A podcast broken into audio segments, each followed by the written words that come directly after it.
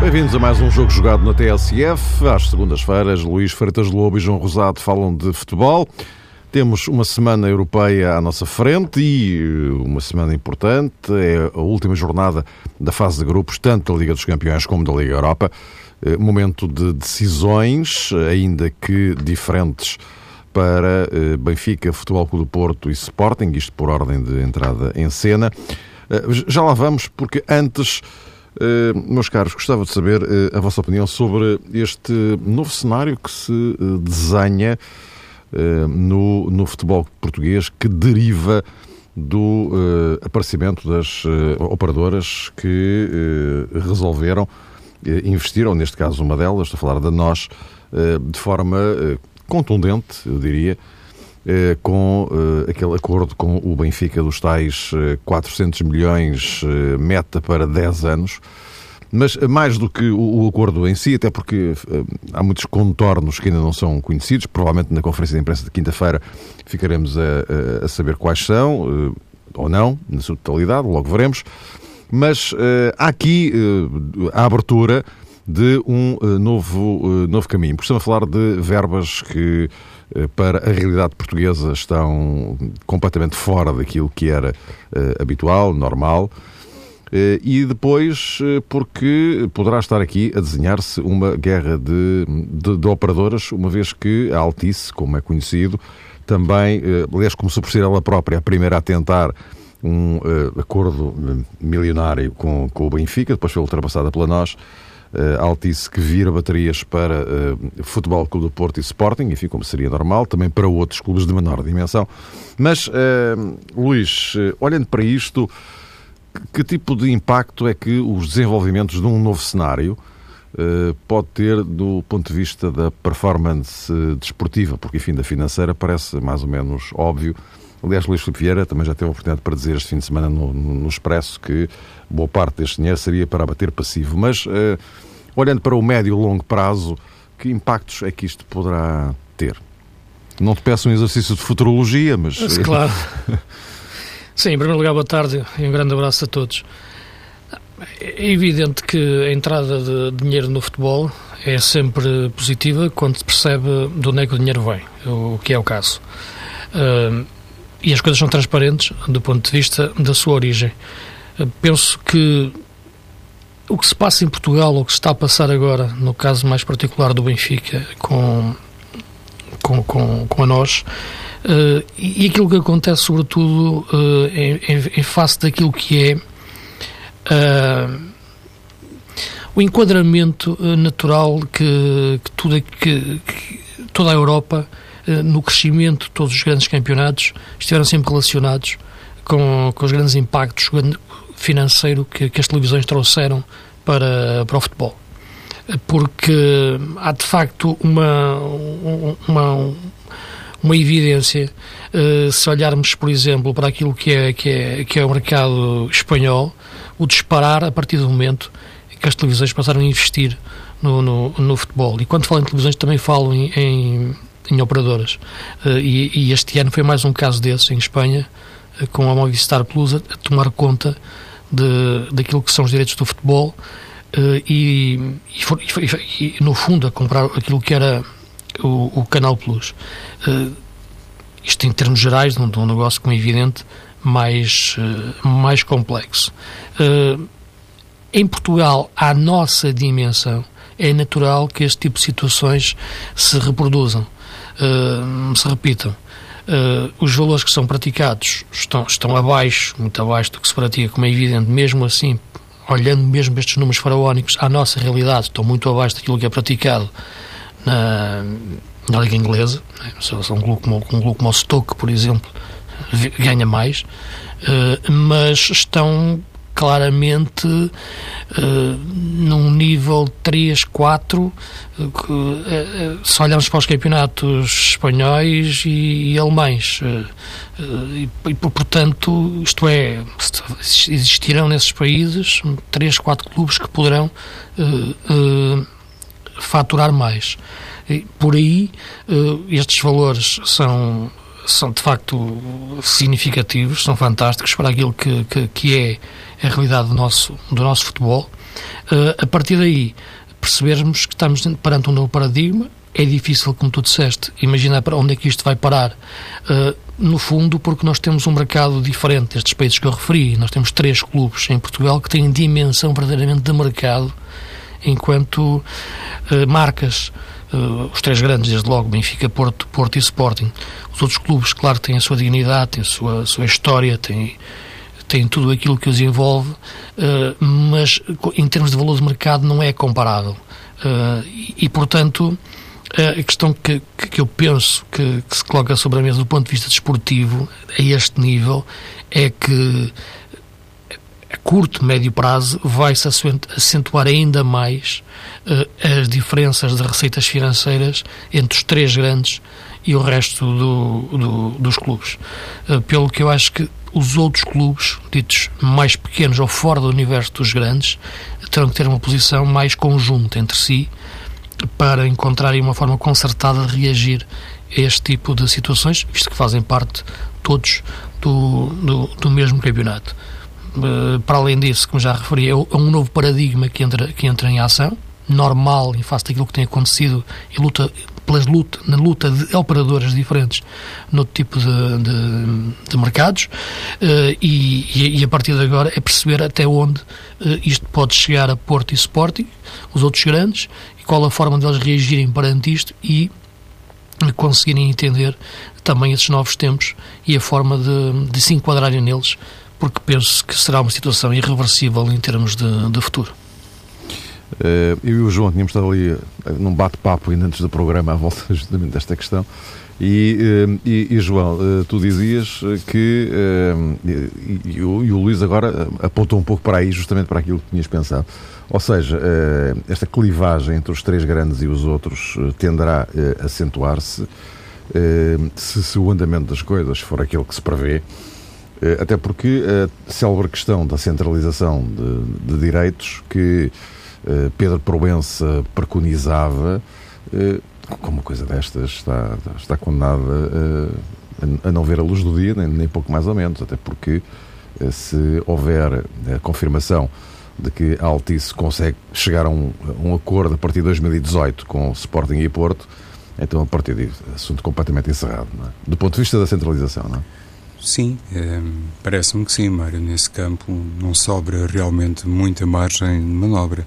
Mas é, começando exatamente por aí, pela questão que tem a ver com a centralização dos direitos televisivos, eu estava há pouco também a olhar para um artigo que hoje é publicado pelo Negócios, supostamente dando conta de informações privilegiadas uh, na Liga de Clubes, e de acordo com esta notícia, com uma peça em duas páginas que hoje é publicada pelos negócios, a Liga tinha previsto vender os jogos da Liga Portuguesa, do Campeonato Português, para o estrangeiro por 30 milhões de euros e tinha também um plano que visava um encaixe financeiro de 150 milhões por temporada e seria este bolo de 150 milhões dividido, ainda que não em partes iguais, pelos clubes participantes na Liga Portuguesa.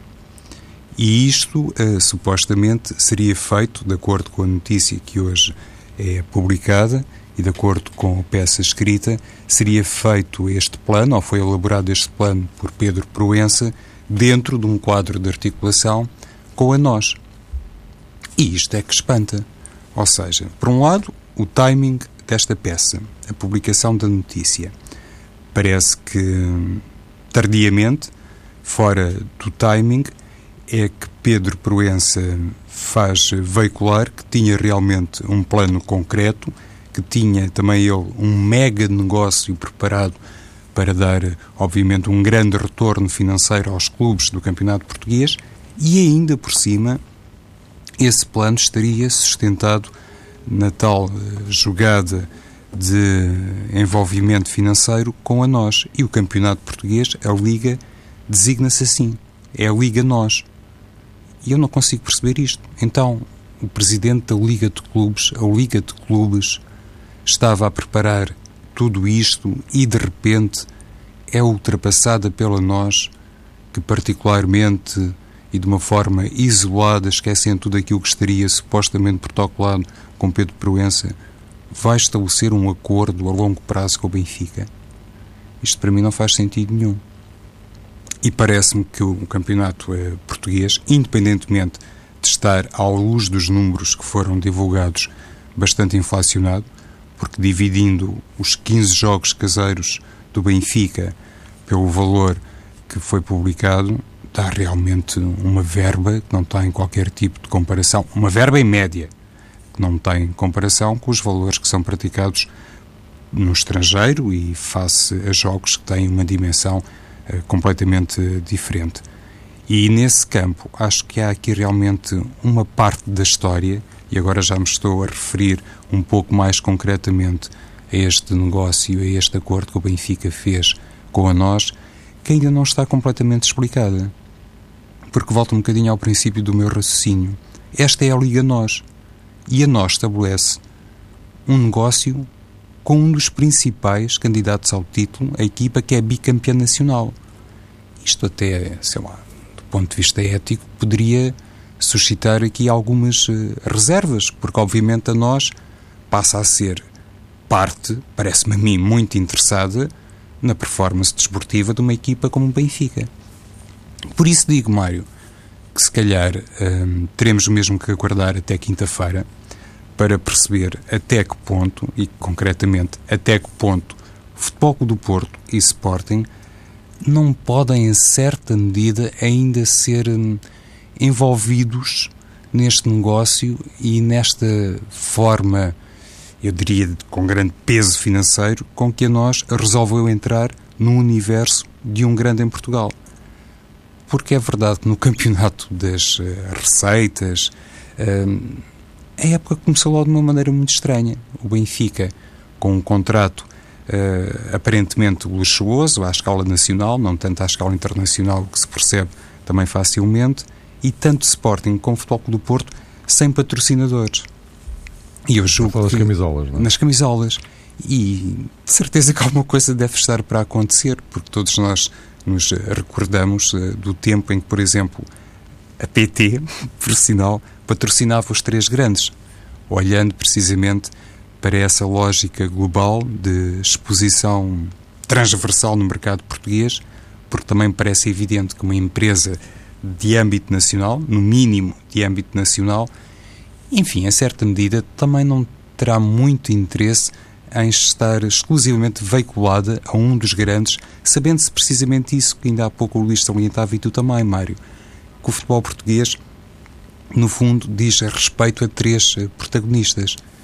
E, essencialmente, era isso que eu gostaria de sublinhar parece-me que há aqui coisas de facto que não foram completamente contadas e, no fundo, tudo isto deixa-nos perante aquela noção de que, ou esta notícia que hoje foi publicada pelo Negócios não corresponde exatamente àquilo que foi elaborado por Pedro Proença, ou claramente Pedro Proença foi aqui, para não utilizar outro termo, ludibriado e as suas eh, funções na Liga de Clubes, obviamente, à luz de toda esta realidade e acreditar neste comportamento, nesta conduta negocial de nós, enfim, a posição de Pedro Proença na Liga de Clubes fica aqui ainda mais fragilizada. Não se percebe como é que ele poderia consentir uma ultrapassagem deste género.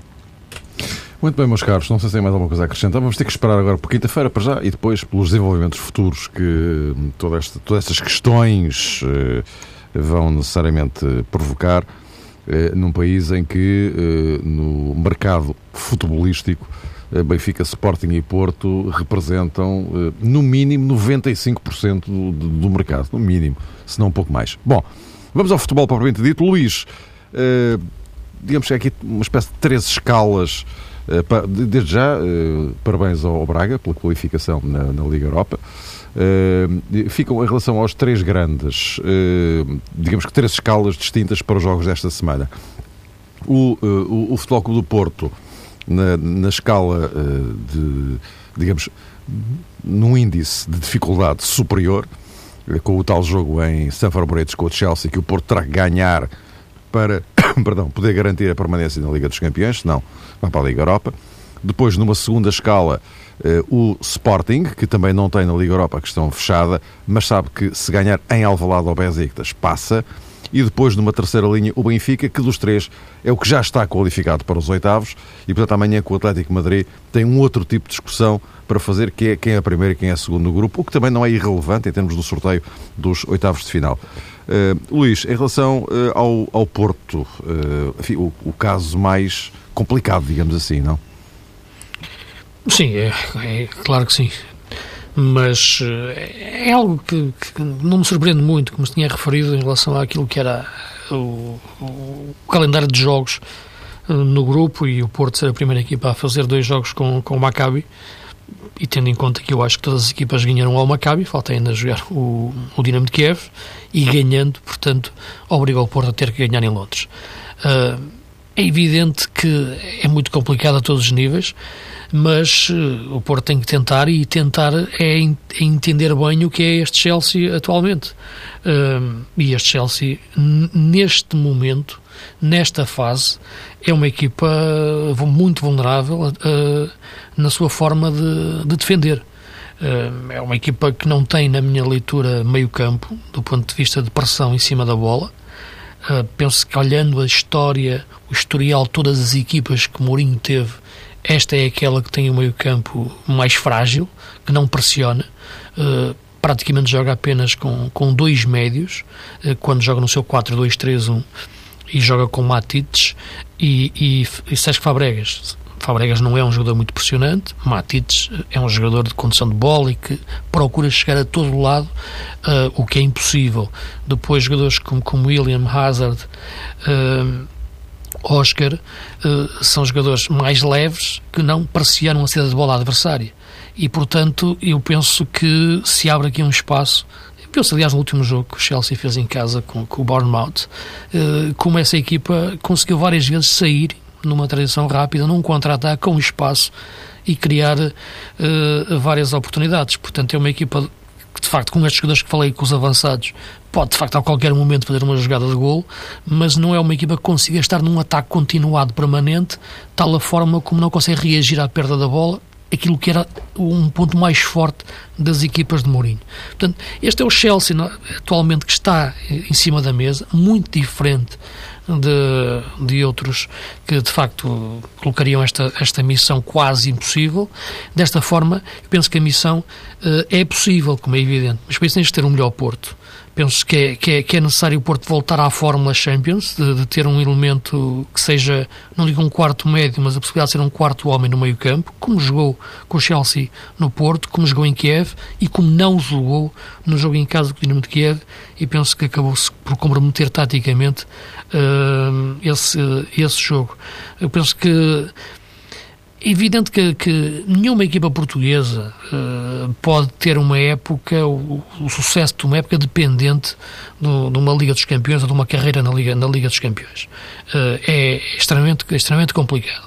Uh, mas penso que para aquilo que, que são os grupos uh, nesta fase e a correlação de forças que existe a separação dos grandes monstros por cada os grandes, grandes, grandes equipas uh, os gigantes por vários grupos eu acho que Portugal aparece numa segunda linha para conseguir o, o, o segundo lugar.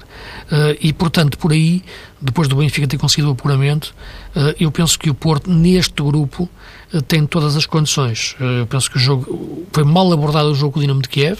Uh, veremos se isso não será o, o, ponto, o ponto decisivo, mas penso que é possível, como é evidente, o Porto vencer, vencer em Londres, mas tudo depende sinceramente de como é que vai aparecer esta equipa do Chelsea a nível, a nível do meio campo. Do Porto espero esta equipa que referi.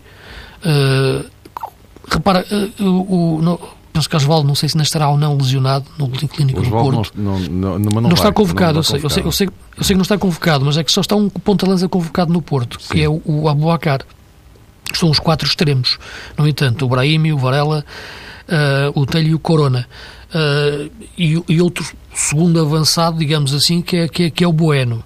Uh, portanto, eu penso que isto depende. Portanto, o só estar num ponta de lança não acho que seja preocupante, digamos assim, uh, porque acho que se tivesse Osvaldo, por exemplo, ia reproduzir a mesma coisa que o Babacar e dificilmente jogariam os dois juntos uh, em algum momento do jogo. Penso que o Chave está no meio-campo. Há o regresso de, de, de Embula, e, e, isso eu acho que é muito, muito importante, porque é um jogador que pode entrar bem nesta linha que eu estou a falar de conduzir a bola no meio-campo, aproveitando aquele corredor central, o jogo interior em que o Chelsea não não, não é forte defensivamente uh, e por aí eu acho que com o André André a aparecer desde uma faixa, com o Embolá forte numa rotação de jogo, uh, com, com o Danilo Uh, bem presente em, em, em, todos os momentos, o Porto pode criar ali uma dinâmica, uma dinâmica interessante dentro do, do, do, do seu meio campo para conseguir surpreender o, o Chelsea. Não sei, acho que também poderia ser um jogo interessante para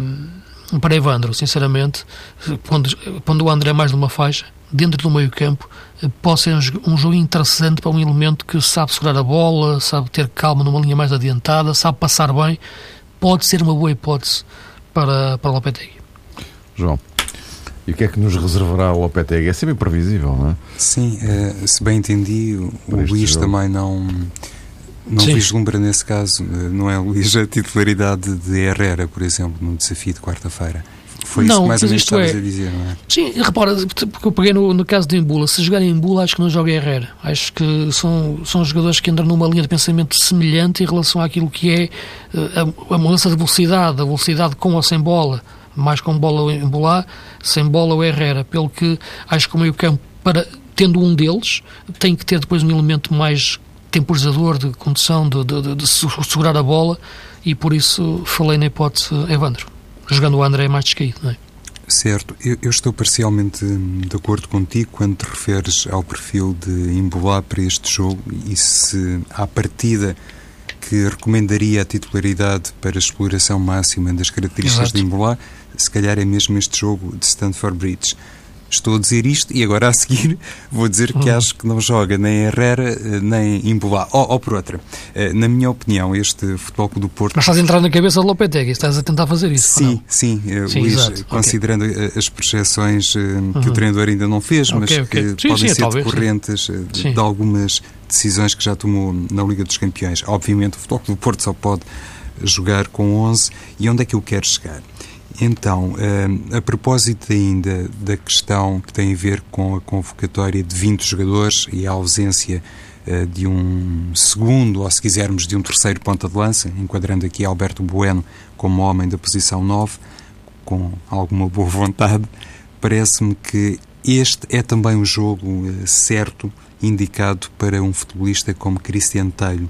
O Futebol do Porto, naturalmente, terá as atenções ou os ouvidos em Kiev, estará muito atento à partida entre o Dinamo e o Maccabi, mas é completamente razoável pensar-se que o Dinamo de Kiev vai fazer uh, o seu trabalho e vai levar de vencida uma equipa que tem zero pontos ainda na Liga dos Campeões. Assim sendo, a obrigação para o Porto é ganhar. A única meta, o objetivo, o cenário, se quisermos, real, é conquistar a vitória no terreno do Chelsea. E nessa perspectiva, parece-me que o Futebol do Porto, com Brahimi indiscutível num dos corredores laterais, presumo eu, terá também que fazer no outro corredor lateral, no, no outro flanco, um futebol muito acutilante, muito vertical. E para isso precisará mais de Christian Telho, na minha opinião, claro, do que propriamente Corona, independentemente do excelente momento que está a fazer, uh, que está a atravessar Corona, inclusive com golos marcados. Daqui também resta a conclusão óbvia, e aqui distancio-me um bocadinho do Luís, que André André terá que ser enquadrado no corredor eh, central, ou seja, Lopetegui eh, tendo errado, se quisermos estrategicamente, no desafio caseiro frente ao Kiev, desta feita, na minha ótica, não tem propriamente condições para regressar à fórmula que lhe deu sucesso de quatro médios na Liga dos Campeões. Aqui sim, ele tem, nesta autêntica final para o Futebol do Porto, de regressar ao 4-3-3 puro e duro, com Cristian Telho eventualmente como uh, titular e André André uh, no meio campo inteiramente nacional. E só para concluir muito rapidamente então esta minha perspectiva, não vislumbrando eu uh, na equipa inicial do Porto nem sequer Herrera. Acho que o Futebol do Porto também não pode prescindir de um jogador com o músculo e o perfil atlético de Danilo Pereira.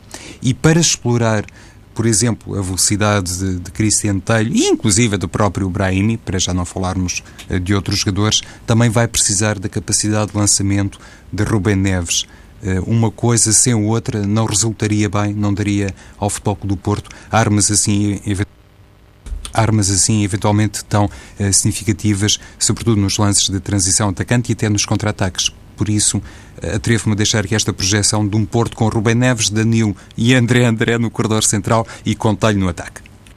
Uh, João, seguindo, até porque já não temos muito, muito tempo, temos que avançar para os outros dois. Uh, o, o, ponto 2 da, da, agenda, e por ordem de dificuldade, Sporting. Uh, Liga Europa. O Sporting, líder do campeonato, está a correr tudo muito bem nas várias frentes, tem mostrado solidez.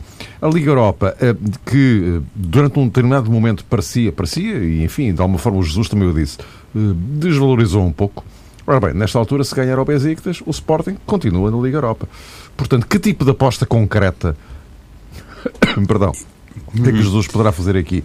Essa desvalorização que se viu noutros jogos, provavelmente desta vez. Sim, Mário, creio que não, não vai acontecer, porque aquilo que Jesus revelou no desafio frente ao Lokomotiv em Moscou, bem entendido, eh, demonstra que ainda tem sede e desejo de continuar na Liga Europa. Se não fosse assim, se não tivesse feito essa projeção um bocadinho a médio prazo, provavelmente a equipa do Sporting que entrou diante do Lokomotiv não teria representado aquele misto entre titulares indiscutíveis e outros jogadores que muitas vezes procuram uma chance chance para aparecer, ainda que sejam elementos claramente da chamada segunda linha. Por isso, neste jogo caseiro, lá está, ainda por cima em Alvalade, com o Sporting a atravessar um bom momento, eventualmente com Slimani até mais fresco do ponto de vista físico, porque não pôde ser utilizado no último desafio do Sporting frente ao Marítimo. Eu creio que Jorge Jesus, mesmo olhando para aquilo que disse a seguir ao jogo frente ao Lokomotiv, vai ter aqui uma dor de cabeça positiva e vai lançar uma equipa para seguir em frente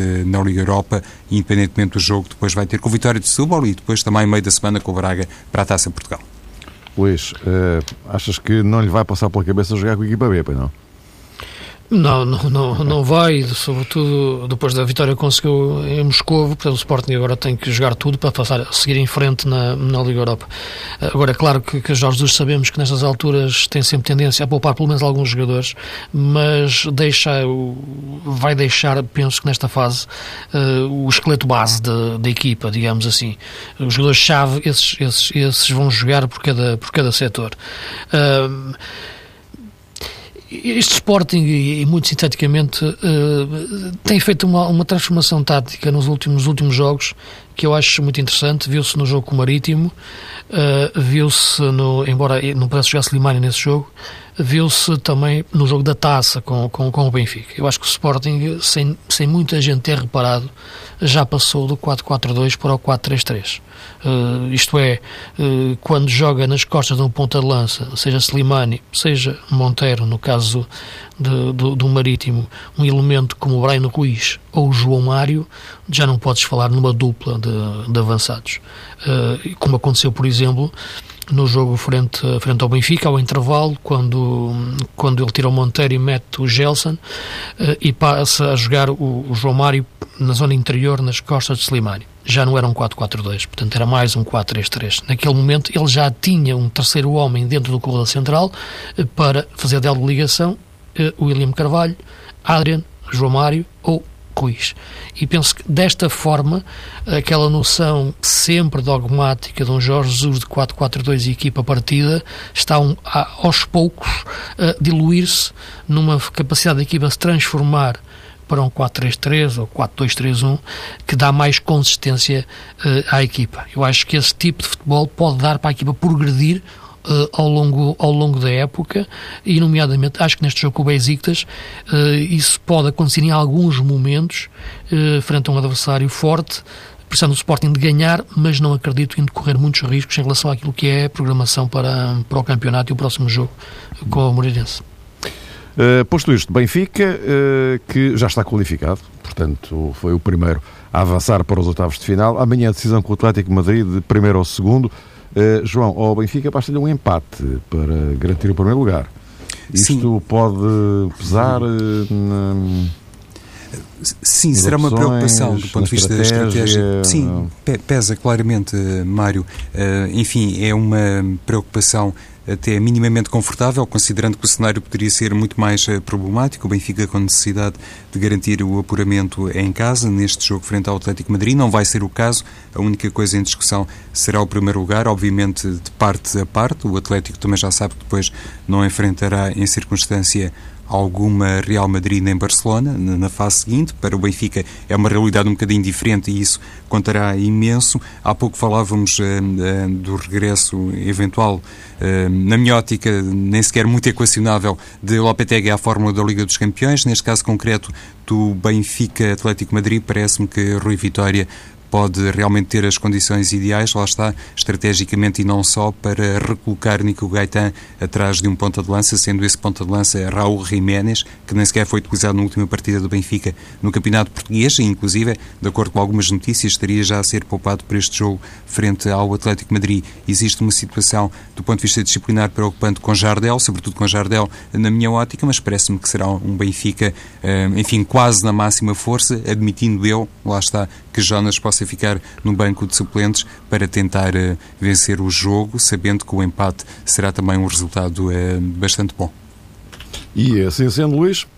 Sim, a questão Jonas, de facto, no Benfica, acho que é interessante falarmos, debatermos, não temos agora muito tempo, mas vem muito ao encontro daquilo que fui referindo também ao longo destas semanas, é que se para Rui Vitória dar um passo em frente, ou pelo menos um passo em direção às suas ideias eh, e àquelas que domina melhor em termos de modelo de jogo e de forma de jogar, sistema e modelo, eh, era difícil manter um 4-4-2 e era difícil manter Jonas na equipa, porque não vejo Jonas a jogar a 9 e não tem rotinado movimentos para jogar a partir de uma ala, eh, pelo que passar a equipa para 4-2-3-1 ou 4-3-3, uh, eh, sai um avançado em relação ao 4-4-2, naturalmente, e acaba por cair Jonas. Agora, é lógico que é um pouco perturbante sair um jogador desta qualidade, desta categoria, em nome de um sistema tático. Uh, e penso que isto é um dilema que, que, que o Rui Vitória tem, tem que resolver. Acho que temos a equipa do Benfica mais consistente, mais equilibrada, é melhor as equipas, é melhor as pessoas tirarem da cabeça neste momento a ideia de ter ser possível com este plantel neste momento fazer um Benfica dominador, avassalador em cima dos adversários, eh, porque as camisolas por si só não jogam, quem joga são os jogadores que vestem as camisolas e neste momento a forma de jogar do Benfica para estes jogos é como jogou em Braga, de forma inteligente, mesmo dando ao Braga quase meio campo e dando ao Braga 65% de posse de bola. E portanto eu acho que é por aqui que o Benfica europeu pode existir e, só para terminar, esperando ver novamente no meio-campo Renato Sanches a crescer de jogo para jogo, eh, com, a fazer a Universidade do Futebol agora, eh, as cadeiras todas rapidamente, porque é, é, é de facto um prazer ver jogar um jogador que chega àquele nível tão cedo. Uh, meus caros, uh, tínhamos aqui equacionado a hipótese de falar da, da, equipa do mês, mas uh, o tempo já não vai, já não vai permiti-lo, ficará para, para a próxima semana. depois também já com dados muito concretos em relação às, às Europas, até porque o, na, na, próxima semana vamos ter a possibilidade aqui de falar muito de sorteios. ao sorteio do Campeonato da Europa em Paris, no próximo sábado, portanto já saberemos com que equipas em Portugal vai jogar na primeira fase desse Campeonato da Europa. E temos na segunda-feira de manhã os sorteios da Liga dos Campeões e da Liga Europa. Portanto, vamos ter certamente muito, muita oportunidade para olhar para o que está definido ou ficará definido para as equipas portuguesas. Até para a semana.